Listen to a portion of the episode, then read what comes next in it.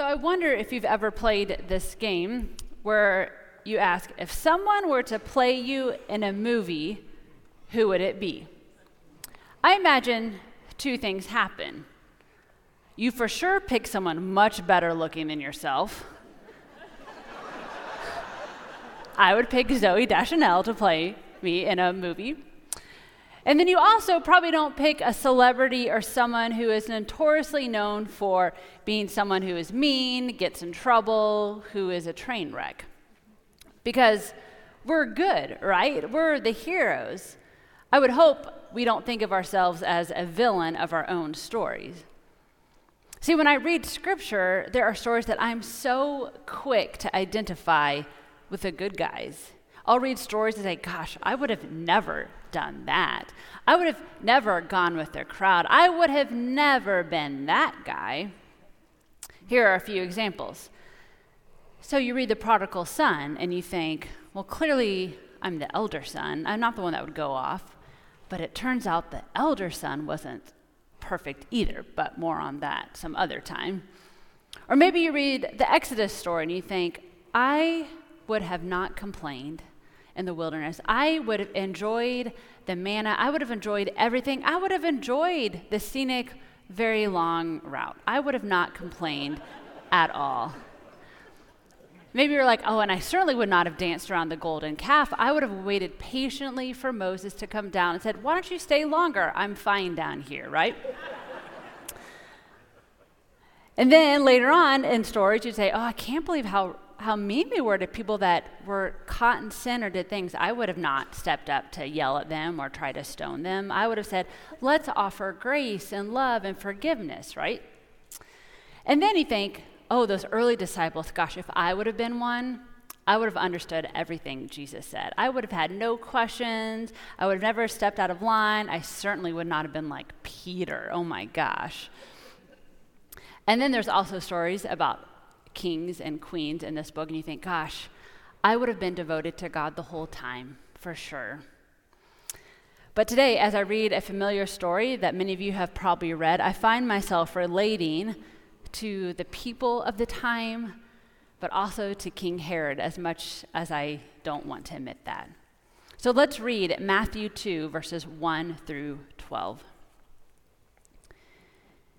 In the time of King Herod, after Jesus was born in Bethlehem of Judea, wise men from the east came to Jerusalem asking, Where is the child who has been born king of the Jews? For we observed this star at its rising and have come to pay him homage. When King Herod heard this, he was frightened, and all Jerusalem with him. And calling together all the chief priests and scribes of the people, he inquired of them where the Messiah was to be born. They told him, in Bethlehem of Judea, for so it has been written by the prophet. And you, Bethlehem, in the land of Judah, are by no means least among the rulers of Judah, for from you shall come a ruler who is to shepherd my people Israel. Then Herod secretly called for the wise men and learned from them the exact time when the star had appeared. Then he sent them to Bethlehem, saying, Go and search diligently for the child, and when you have found him, bring me word so that I may also go and pay him homage. When they had heard the king, they set out, and there ahead of them went the star that they had seen at its rising, until it stopped over the place where the child was. When they saw that the star had stopped, they were overwhelmed with joy. On entering the house, they saw the child with Mary, his mother, and they knelt down and paid him homage. Then, opening their treasure chest, they offered him gifts of gold, frankincense, and myrrh. And having been warned in a dream not to return to Herod, they left for their own country by another road. This is the word of God for the people of God. Thanks be to God. So, whenever you read this story or you hear it, do any anyone else think? So, like, were the wise men the only ones that could see this star in the sky? Like, this big, bright thing. I mean, the star was obvious, and when we interpret the star, we think it looked different, it was bigger, it was brighter. These wise men had been studying and mapping this star and following it for a long, long time. And so, did like no one else look up to see this thing? Like, surely someone was like, hey, uh, Jim Bob, uh, has that always been there? Like, I just, it, it makes me just question why could no one else see this star? Because surely it was as vibrant and bright as we have always imagined it. Think of every painting or, or, drawing of this scene. The star probably takes up a majority of the picture, right? It's front and center and big and bright. So it got me thinking. So, most of you know that I have three children, ages seven, almost eight, four, and 20 months. Now, there's this phrase that all parents come to loathe, that sometimes it may even bring upon this wrath inside of you that you never knew you had. And it's when your child says, I can't find my blank. Which, most likely, as a parent, you reply, Well, have you tried looking wherever? And your kids usually answer, Well, yes. And you know full well they have not looked there. See, often kids get distracted with other toys. Maybe the TV is on, or they look in one place instead of like three other rooms that could possibly in. Or maybe they don't think, like, maybe I could move something out of the way, or maybe I could lift a blanket up, or move some clothes, or maybe I could get down on the ground and look under my bed or under the couch. I don't know, just a few ideas. Maybe this would help someone else in my house who also has trouble looking for things. I won't name his name. but in all seriousness, my kids have everything going for them. They have a safe, warm, loving home. They have joy and laughter. All their needs are easily taken care of the warm bellies, warm bed, a roof over their head. They have no threats, really. They certainly aren't living in worry or fear. So, why can't they see? Why can't they find something? I don't know. But when I start thinking about the people living at the time of Christ's birth, I think about all they had to deal with. They certainly didn't feel safe or secure. Many did not have their basic needs taken care of. They were hungry, they were oppressed, they were going without. They had so many worries and so many fears. Seeing the star must have been hard, if not impossible. Not only were they overwhelmed with the day to day, they were in survival mode, there must have been a part of them that were so without hope that the Messiah would ever come why look up only to feel disappointed, to feel let down? I start to understand why maybe so many didn't come to see Christ because their eyes were downcast, consumed with all the pain and suffering and grief and worries and fears and darkness. When we read about the scripture that talks about this darkness and how this light came into the darkness, it's hard for us to imagine that kind of darkness.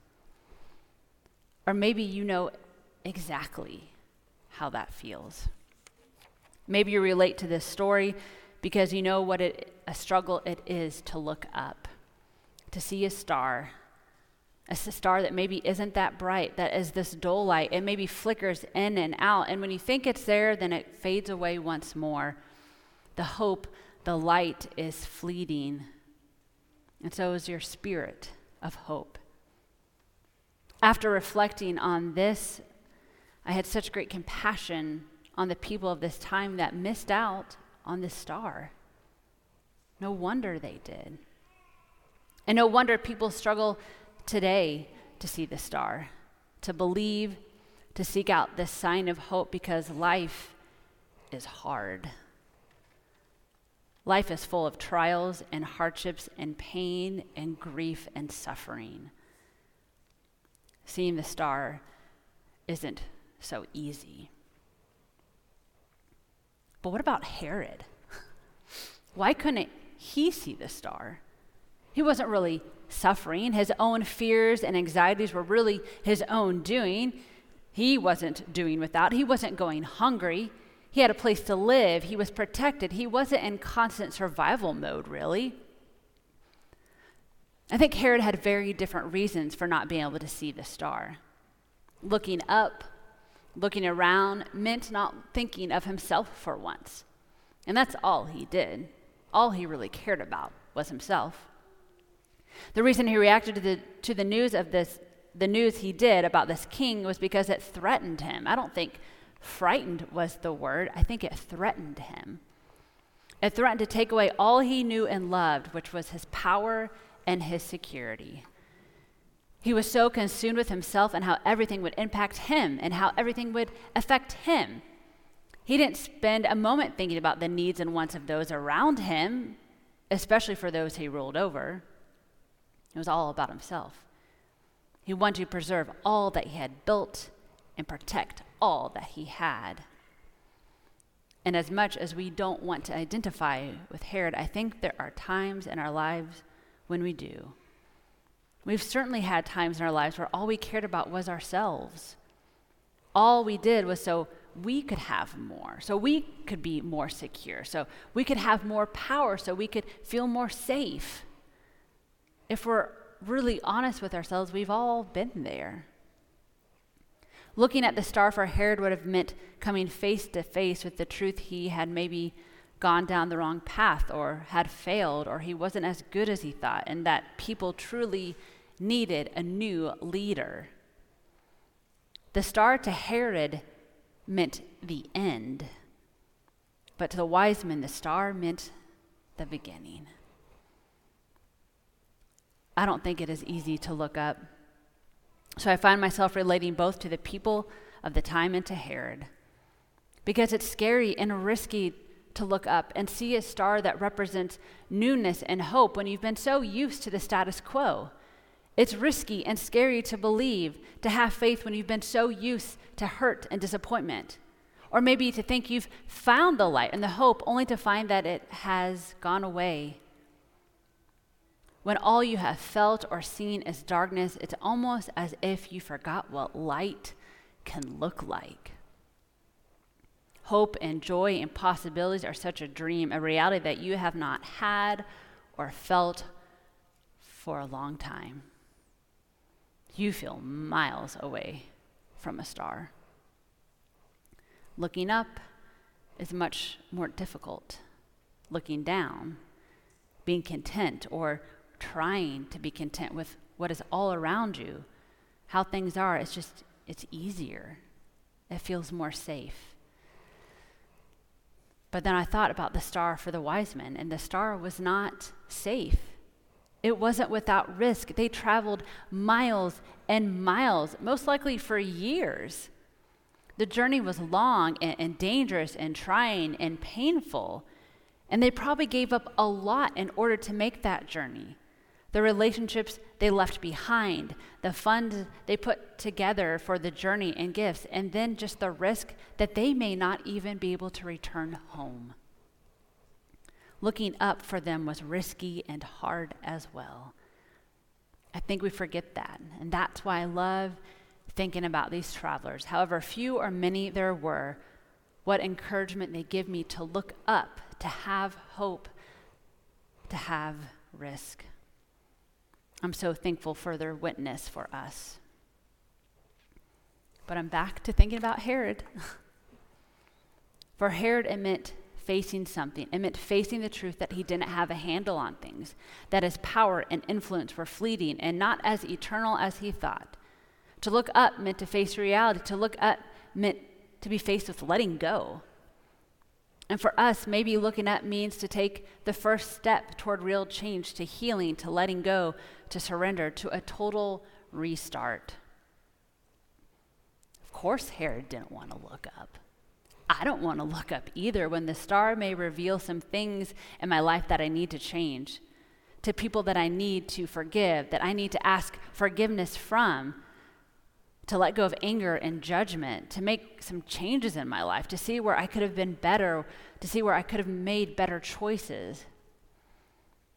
When I think about it, the star is a wonderful symbol of so much, but it is something that is intimidating, it's overwhelming. No wonder so many missed out on the star, and why so many of us miss out on it today. The star reveals a lot the star can ask a lot. No thanks.